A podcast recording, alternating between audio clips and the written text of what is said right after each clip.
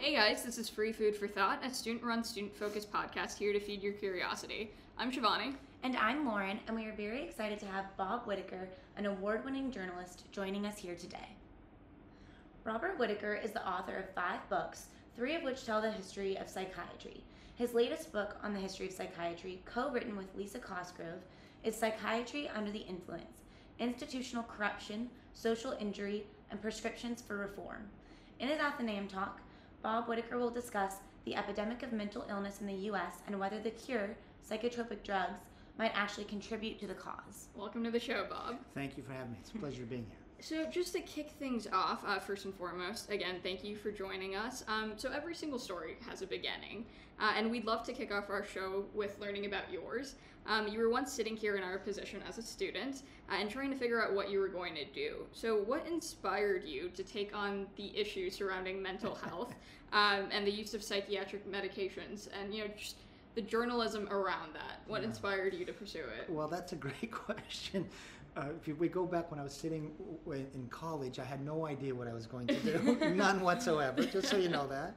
And I had this vague idea at that time that writing uh, fiction at that time was a way to sort of explore the world, know the world. So I had, I actually was not a journalist coming out of college. It was a second career after I failed at being a fiction writer, to be honest with you. And sometimes, uh, uh, to be honest with you, again, um, fate chooses your subject, okay? It's not like that you choose it. So, for example, I had no interest in psychiatry, no particular interest. But in 1988, I began covering medicine for the Albany Times Union. Okay, so I began, that began what I focused on medicine and science. Then I spent a time at uh, Harvard Medical School as director of publications, where um, this was in the early 90s. I became very interested in evidence based medicine, right? That was sort of the, the talk of the day. Then uh, the point of this is this is all a complete accident. it's really the story here. The best things are. Uh, then I actually left daily journalism and I formed a publishing company called CenterWatch, which focused on the business aspects of developing new drugs. Okay, It sort of got it was more of a business publication. Anyway, while I was doing that, um, it, I we had this publication. It became obvious to us that clinical trials of new drugs, that was drugs companies were testing these new drugs. You think of it as a scientific enterprise. Are the drugs better than placebo? And now that we sort of got inside the industry, we saw that in fact, so often they were marketing enterprises. They would design the trials to produce a result that would help their drug be successful in Mhm. the marketplace. And it seemed in particular that this was being done in psychiatry. Okay, and psychiatry has very fungible outcome measures that makes it easier to do. And the real class of drugs that I became interested in, where there was this sort of use of trial design to tell a story, was around what are called the atypical antipsychotics, drugs like Zyprexa, uh, Risperdal, and they came in in the big 90s and they were said to be so much safer and more effective than the old drugs. and Mhm. They cost like 10, 20 times as much. So that was the story even appearing in the scientific literature, but I just pulled the FDA reviews of those drugs, and in, in that document you saw a very different story. Mhm. You saw, for example, people dying in those trials, and yet the report would be there were no serious adverse effects. And in fact, like one out of every 145 people who entered the atypical trials died. Wow. But that just is missing from the literature. So I got into this sort of as a, a sense of corruption within this process of tri- trials of new drugs that is so important for the Mhm. health of our country that they be Mhm. done honestly and that they be reported honestly in the scientific literature as well. And then what happened? So I, I, I, I thought that was an abuse of psychiatric patients because here are people volunteering f- for the public good to test a drug, and yet the trials, first of all, were desi- were biased by design. The FDA said against the old drugs, so Mhm. now they're they're volunteering for a corrupt process, and the very fact that they didn't report the deaths seemed to be a betrayal as well. So. Uh, I did this series for the Boston Globe. I continued to sort of freelance even when I had this uh, publication. And I said, I'll do a story uh, series on the abuse of psychiatric patients in research settings. And this was one of the things we looked about. I had no interest in going further than this in psychiatry at all. But while I- was doing that series. Now, I had a conventional understanding of psychiatry and antipsychotics. And My conventional understanding was that we're making this great progress in treating mental disorders. We have these new drugs better than the old ones, that sort of thing, this ladder of medical progress. But when I did that series, um, and here's what's important we had we looked at the corruption in the trials of the atypicals, but we also looked at studies where they had withdrawn antipsychotics from schizophrenia patients, and we said that's unethical. Mm-hmm. These drugs are like insulin for diabetes. You would never withdraw insulin from a diabetic, so why'd you run these studies? I was rewarded for that series. It was a finalist for the Pulitzer Prize, and yet by the time it appeared, I thought I had screwed up. And here's why I thought I maybe had screwed up: is just towards the end, I came upon two studies that that really challenged that conventional wisdom that antipsychotics were a necessary good for people with schizophrenia. One was a study done by uh, studies done by the World Health Organization, Mm-hmm. which twice found that outcomes. They ran a study where they compared outcomes in three developing countries: India, Nigeria, and Colombia, Okay. with outcomes in the U.S. and six rich countries. And both times, here's what they found: that the outcomes were much better in the poor countries. That if you're diagnosed with schizophrenia, you'll do much better in India or Nigeria at this time. Wow. And listen to this. This is where the light bulb, the curiosity was really Yeah. spark it. They said, living in a developed country, this is the World Health Organization, is a strong predictor that you won't do well if you're diagnosed with schizophrenia. And I'm like, why would living in a rich country be a predictor that you're going to have a poor outcome? And it seemed like a mystery deserving of further in- investigation. Absolutely. And the other thing was, was that there was a study done by Harvard researchers that looked at uh, longer-term outcomes in the U.S. and other Western countries over the past hundred years. And here's what they reported in 1994: outcomes had gotten worse in the last 15 years, and they were now no better than in the first third of the uh, 20th century, when they were putting people under showers and stuff. So think about where I'm at at this moment. I've just told a story about that really is a story of progress. Antipsychotics are so essential to schizophrenia, and now I come upon research that questions that. So really, I got into this out of that curiosity, Absolutely. and also this sense that maybe there was a, a prevailing narrative out there, and maybe there was some other narrative to be uncovered. So it was a curiosity thing. Right. Yeah, absolutely. And just out of curiosity, when you came across that study um, that compared the less developed countries to the developed countries, did it say, did it speak to how the less developed countries go about treating schizophrenia? Great question. That's obviously what you're going to ask. So why is the difference, right? So I call people up, Right. and they say, "Why do they do better in the poor countries? What's up?" And they said, "Well, we don't really know, but we think that maybe it's because they're uh, nicer to people with schizophrenia in the poor countries, or maybe they keep them in the family more, family structure. They're less industrialized, that sort of thing." And but no one really had an answer, and I wasn't particularly convinced by that answer. Yeah. So I really read the studies carefully. One was like 95 pages. So there's two studies. One Mhm. was uh, five years in length, and one was two years in length. And after the first study, which was five years in length, the researchers were surprised by this because it was Western researchers who did this. They said they're stunned. Why Yeah. should our people have worse outcomes? So they hypothesized maybe the reason for better outcomes in the poor countries is the patients are more medication compliant. They take their antipsychotics regularly. Mm.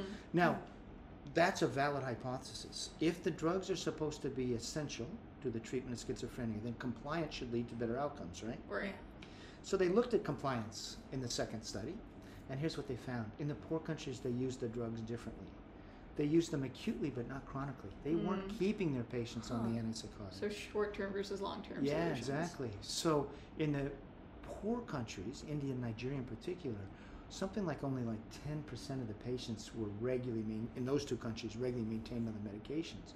Whereas in the rich countries, that's the standard of care. Yeah. This was part of the curiosity. So I understood that antipsychotics were absolutely essential, Mhm. right? And then un- suddenly I am presented with these studies done by the World Health Organization where longer term outcomes are better in poor countries where they're using the drugs differently. Right. That was part of my curiosity Mhm. as well.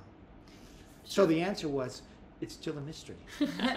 Mystery continues. So something that I've always been interested in, um, and you spoke to this briefly, is that these documents were available. So there was an access of information Um, and yet, you know, your reporting definitely was probably the most innovative of the time in terms of, of this problem. So, where, or in your own opinion, where were journalists when this issue needed to be reported, or what what was the access of information, and was it being shrouded from the public? Here's uh, this is that's another great question. These are really important questions because it goes to how does the public get informed Right. about medical findings and scientific findings. As a as a journalist, it's an odd thing. So initially, if I go back, I wasn't always covering medicine and science. Okay, Mhm. initially covered. Well, I, I started in a small paper in upstate New York, and the great thing about a small paper is you cover everything: business, politics, and whatever else might be happening in the town, crime. Um, and as a journalist, when you cover politics or cover business, the idea is you're going to be skeptical of those you interview. Right.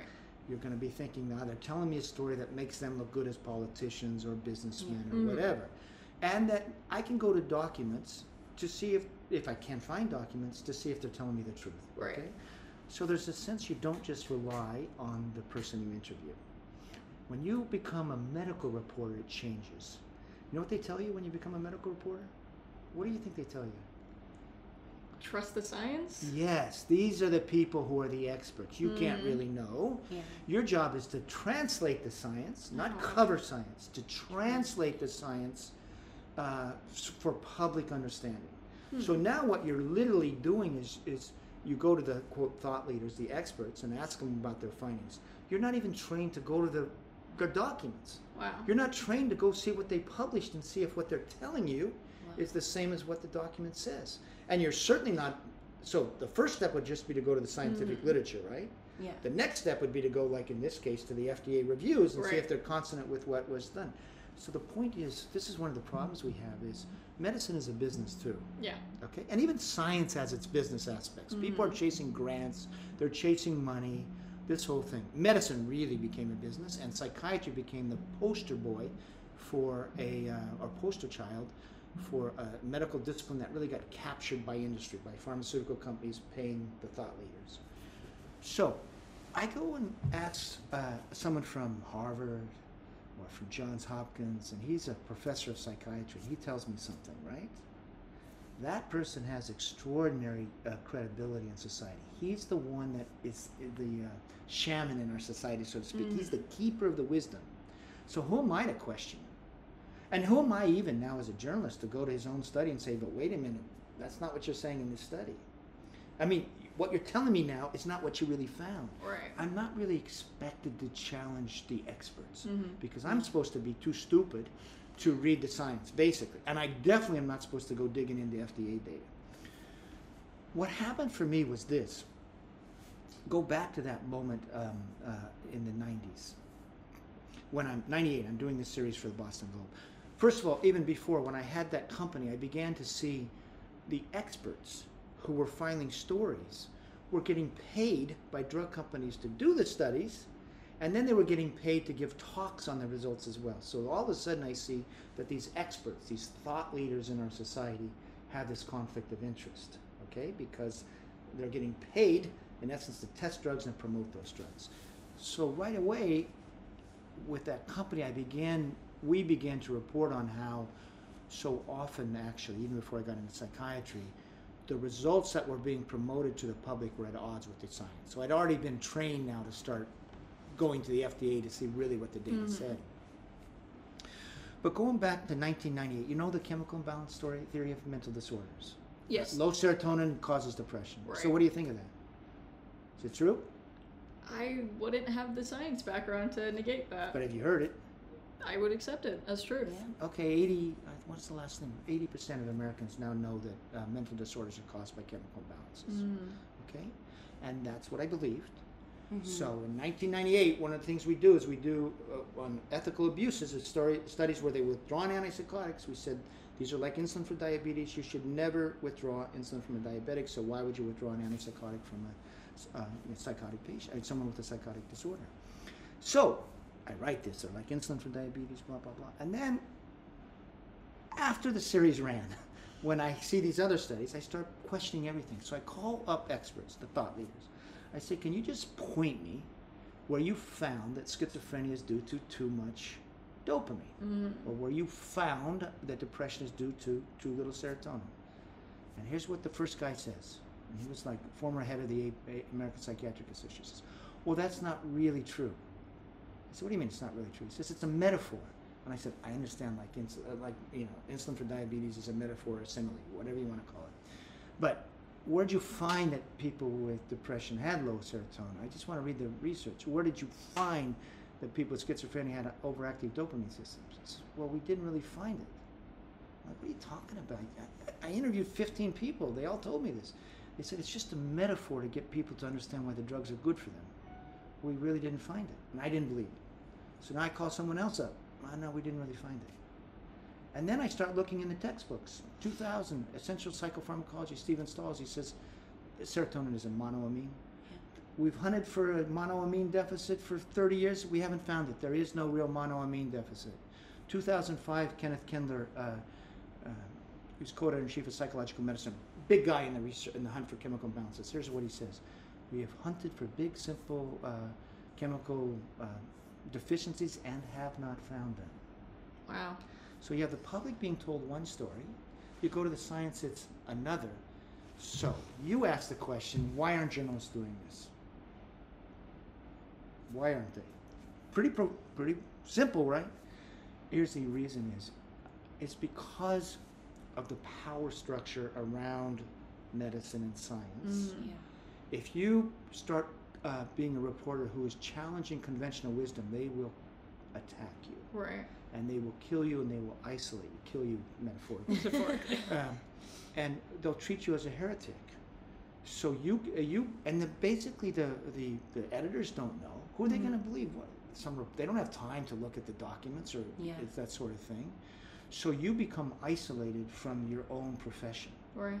and you become seen as, and that they, they will say, "Oh, he's biased," or he has some, you know, he's anti-psychiatry. It's nonsense, but the point is in this field it's really tough to break with the conventional wisdom because we are not taught to treat science and medicine as a um, a corruptible enterprise or a, Yeah. a a possible flawed enterprise it's up there on mount olympus Mm. and we're just supposed to take the words and interpret them for the public below Right. but the problem is it leads to misinformation, a public that's misinformed, and the chemical imbalance story is the, the exact example of this, Right. Yeah. where you have uh, uh, drug use based on a belief. Uh, and it's a belief that even tells you that you're something defective in your brain, you have to take these drugs forever. And then you go to the science, it's not there. Mhm. And here's how f- completely the chemical imbalance story has fallen apart, just to show you this unbelievable divergence. Uh, Ronald Pies is a former editor in chief of Psychiatric Times, which is sort of a trade Mhm. publication of the American Psychiatric Association. The chemical balance story has fallen so far apart, s- uh, you know, so f- it's fallen apart so to such a degree. It's just been said that we didn't find this in scientific circles. Now psychiatry has to answer itself. Well, why did the public? Why were they told this? Yeah. So what psychiatry is saying that was the drug company's fault, not ours. We never said this. So literally, I could point you to a blog written by uh, Ronald Pies saying the chemical imbalance hypothesis is a kind of urban legend, Mhm. never a theory seriously propounded by well-informed psychiatrists. But as i I've had some dialogue with Ronald Pies, I said, okay, fine, you know, you're right. It did fall apart. I'll, I'll tell you another anecdote here in a second. it did fall apart 25 years ago, but I think you forgot to tell the American people that. Yeah. Yeah. And he said, well, we could have done a better job. Oh my I feel like that's always the cycle back of everyone. They're just like, oh, we could have done better. Yeah. Quick anecdote on this. So, after this book, Anatomy of an Epidemic, came out, it did make a splash, okay? So, I was asked to do a grand rounds at Massachusetts Hospital of Psychiatry Department. And there were some people in the audience who had been named in ways as taking a lot of money from pharmaceutical companies. And so, there was a little bit of a sense they were trying to, you know, metaphorically kill me in front of everybody. But one of the things they said is, you know, you in your book, you you helped you created this straw man. You made it look like we told people that they had chemical imbalances, and they had this. So I presented, and there was this rebuttal by Andrew Nierenberg, and he says, uh, "We knew that that was an outdated hypothesis 25 years ago, and your book here is in 2010 and making it look like we promoted this." So he's saying I, I, I, I, I misreported Mhm. that psychiatry had never said about low serotonin. And so I got up and said, I said this, you know, you're right. The scientifically, the low serotonin theory had been discredited by 1987. You're right. You did know that. But I went again, I said, you're the thought leaders. You're the spokesman. So if 80% of Americans now know that uh, low serotonin is due to depression, you failed the American public. And I said, I go talk to um, patient groups all the time, and I'll ask, how many of you were told when you were diagnosed you had a chemical imbalance? How many hands do you think go up in the room? The majority, I would Uh, imagine. it used to Not be every all. hand in the room. would go. Yeah. So anyway, this is part of the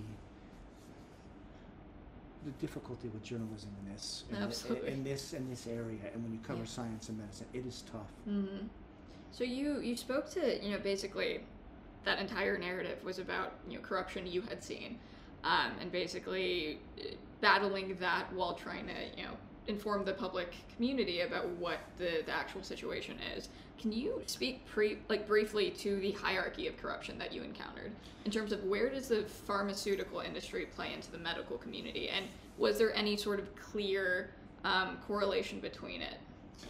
Yeah, so this is what we really look at in uh, this last book, Right. uh, psychiatry under the influence. Under the Mhm. influence of what? and it's really two things: it's pharmaceutical money and guild interests. Right. So psychiatry's story is both unique and uh, uh, illustrative of a larger problem. And I don't know if I should speak to the larger problem of the psychiatry problem, but it, within psychiatry, here's what happens. So prior to 1980, they had a diagnostic manual that had a lot of psychological conceptions, Freudian influences, right? But in 1980, the American Psychiatric Association decides to reconceptualize uh, psychological problems of all sorts, or psychiatric, psychological, whatever you want to call them, as medical diseases of the brain. That's and so we're gonna we're not going. to So for example, you come to me as a psychiatrist in 1982. I'm not going to ask any longer what's happening in your life. Did you get divorced? Uh, did you lose a job? What your stresses are? Because they've reconceptualized depression as a brain disease. Mhm. And so now I'm going to just see if you have the symptoms of that brain disease, which are going to be absent of any real inquiry.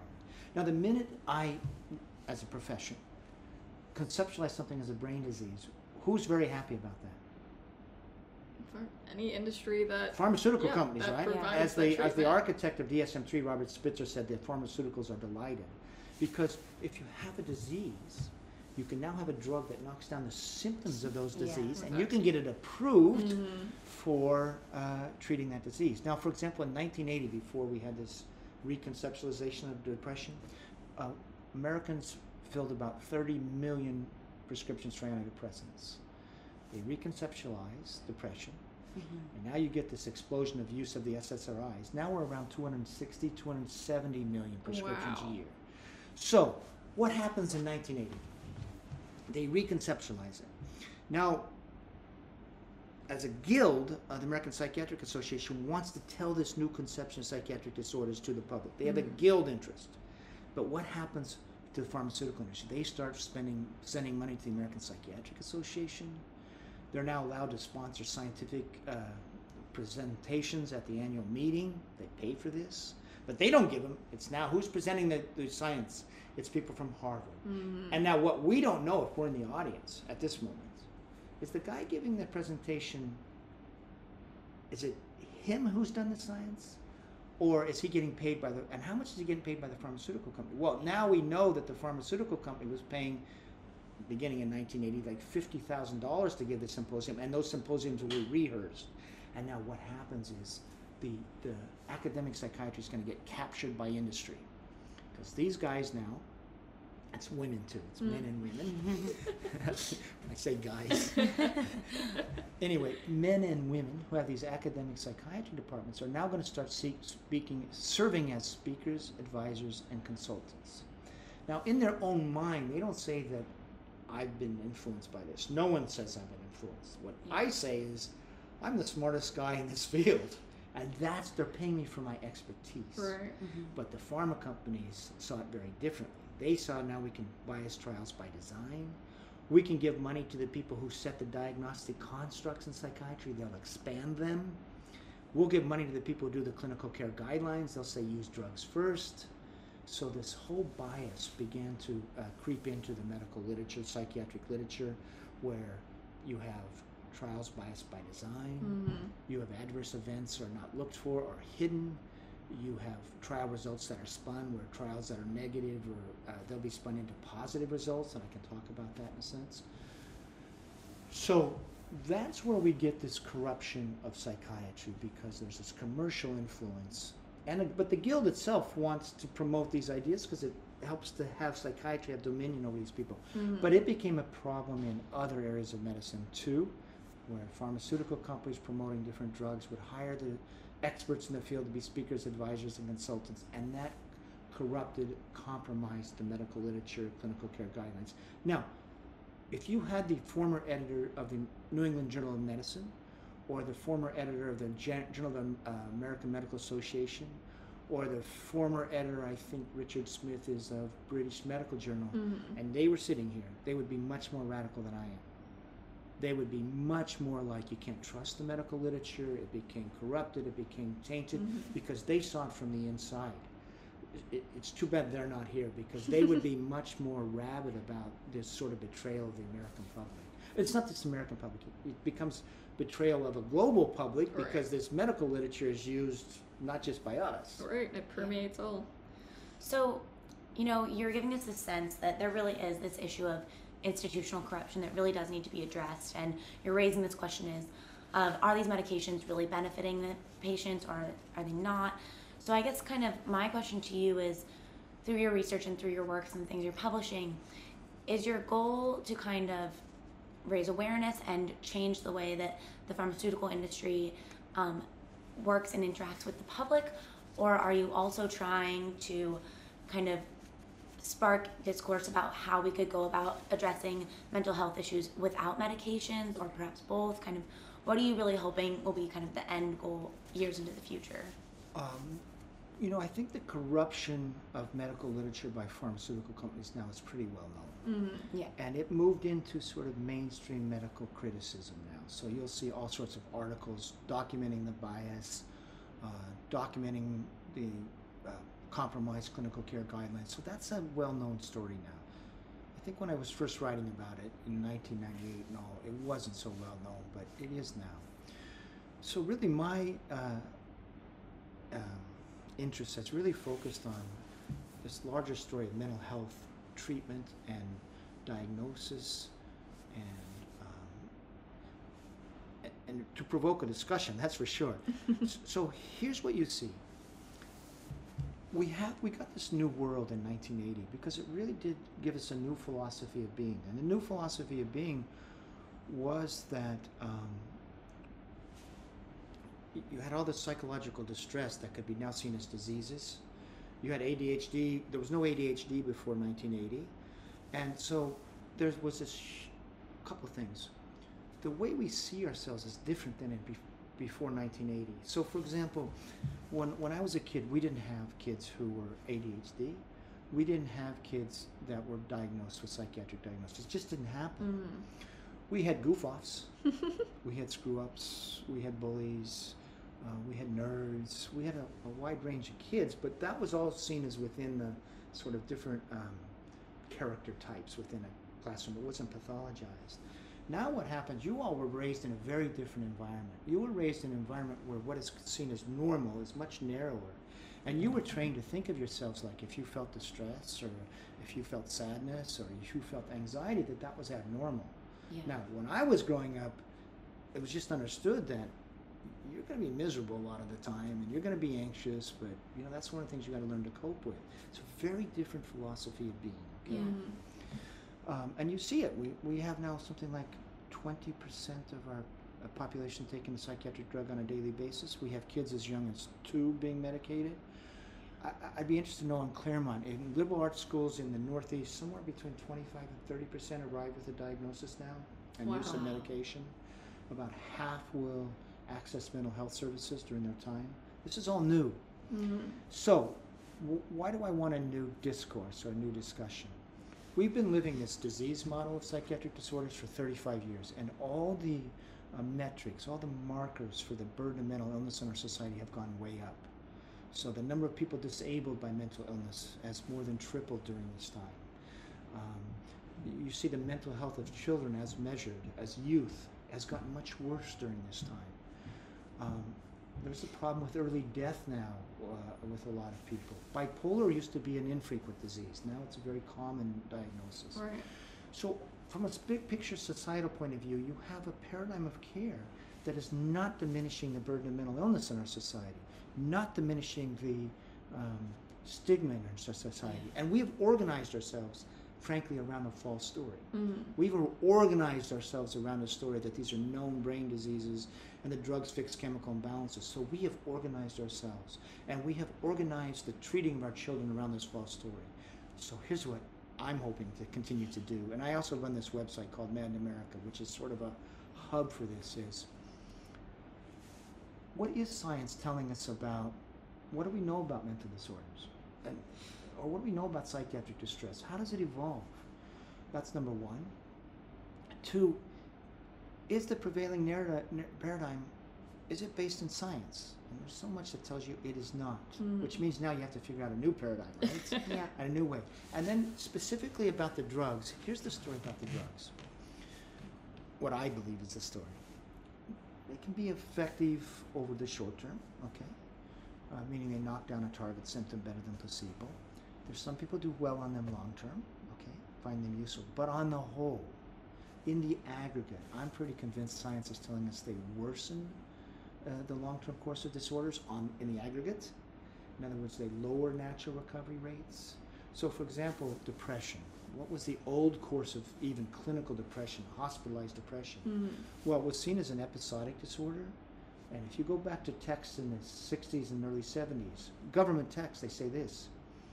You're going to get you're going to recover from a depressive episode, but it can take time. Right. But 80, 85% of hospitalized depressed patients will be better by 12 months, 15 months. So the idea really was to use antidepressants to speed up a natural recovery process. Mm-hmm. But depression now runs a much more chronic course. Yeah. People tend to become chronically depressed long term. If you do studies where you look at people who get treated for milder depression and look at those who go on drug versus those who uh, don't, um, and then I've even seen some time course, the people on drug do actually tend to have a greater remission of symptoms during the first three months. If you if you just see their, but the unmedicated people are doing better as well. Right. So, so imagine we have a graph, and, and this is a level of sy- symptoms, okay? Mhm. And I'm going to have two arms. So this is the drug treated group, this is the placebo group. So, in fact, there's a sharper fall off in the drug treated group. But then what happens, the drug treated group after about three months stops getting better, whereas the unmedicated group continues to get better. Mhm. So, so often at the end of one year, you'll see that, or not so often, as far as I can tell, doing better at the end of one year. And lower disability rates, lower likely to be like still depressed. Mhm. So there is actually uh, considerable worry that you can dig out from the medical literature that antidepressants over the long term are depressogenic agents. They, they can induce something called tardive dysphoria, which is a low level sort of depression that becomes persistent and chronic. Mhm. Now, so what I believe is this I believe in informed consent. Right. I believe drugs have a place, but I don't believe they have the. I believe the the way they're used now, uh, where you sort of can go on the drugs very easily. You don't have Mhm. to be so. That opens a change into you, and now all of a sudden you can become down a path for many people of lifelong drug use or long-term drug use, and everything science is telling us is that long-term drug use can often turn quite problematic. So I believe if we have this is a great question. You guys are asking great questions. this this what I believe is that first of all, medicine should be based on informed consent. Part of the informed consent when I go to my doctor should be, well, do I have any worry long term? What data is there, and what's this going to do to my brain? Is it going to change my brain? Because it will change your brain. So you need informed consent with the individual, and then society as a whole now. It's 2016. We've been down this path for 36 years. And every society that has gone down this path has seen an explosion in the burden of mental illness. So as a society, maybe we need to rethink it. Mhm. And I think we need to rethink it along a thing of like, A, do human beings actually have a, a, an incredible resilience, a capacity to recover from difficult depressive episodes? The answer is yes. You need to remember that. Then you need to figure out well, how do you really build on that natural capacity? And s- experimental efforts that try to uh, reframe the environment for people, help them eat better, exercise better, get in better social environments. Sometimes uh, I know some ADHD programs where they just change the school environments. Those can be sort of um, very sort of helpful responses. And so instead of just relying on the drug, we should really think about these more holistic things. And I think if we had that paradigm of care, we could figure out how to use the drug as more of a tool, a crutch, short term. See who may, and then, and you know, and, and really around this idea, which is actually a mainstream medical value. Drugs should, you should use them for the shortest time possible, and you also need to figure out for whom and for how long. Right. Yeah. And that says they have a place, but that's very different from just put people on drugs, and if it doesn't work, put them on a second drug, a third drug, Mhm. and don't have an exit door. Right. Yeah, definitely. Well, these are fascinating insights. Thank you so much. We're approaching the end of our time, so we'd kind of just like to shift the focus really quickly to ask you our concluding question that we like to ask every speaker who joins us. So we were just kind of wondering what's your personal definition of success, and perhaps what advice you could give to college students like us in defining success for themselves and ourselves. It was a bit of a shift. My It was. apologies. It was a great- big that's shift, That's a great but- question. That's a great question. but we'd love to hear no, your that's take a on great it. question. You know, um, you asked for my personal definition of success, Absolutely. not a societal definition of success, No. right? My personal def- definition of success is finding a, a, a way of life where you're curious. Because if you have a, a way of life that, uh, you know, enables curiosity, that's fantastic. So find something that is will help you remain a curious human being. You have a, an opportunity now to just explore curiosity now. It's unbelievably good. And so often you get shunted into things where you're supposed to chase money, and it's as if you know things for certain. You know what I mean? You're the experts. Mhm. All I can say is remaining a curious individual is unbelievably joyful. Now, it doesn't always, it's not the way to money sometimes, but it's unbelievably joyful where you're learning new things. And then I think if you can feel within yourself that um, there's something meaningful about what you do. In some ways, what you're doing is meaningful to maybe it's a small group, maybe it's the society as a whole, maybe it's a social justice thing, but that it's not just a job where it benefits, you know, that you're you're earning money and you're building sort of a um, nice life. So I, guess for me, success is about remaining curious, remaining adventuresome. Uh, don't be afraid to fail. Failure is really good for you, and um, um, try try to have a sense of meaning with what you do. And meaning can come in so many different ways. You know, Mhm. there's no Yeah. clear thing. So that's what I think. Absolutely. Perfect. Well, thank you. You're welcome. Um, so unfortunately, that is all the time we have. But we just wanted to thank you again, Bob, for My joining pleasure. us. And to all the listeners out there, remember to stay hungry.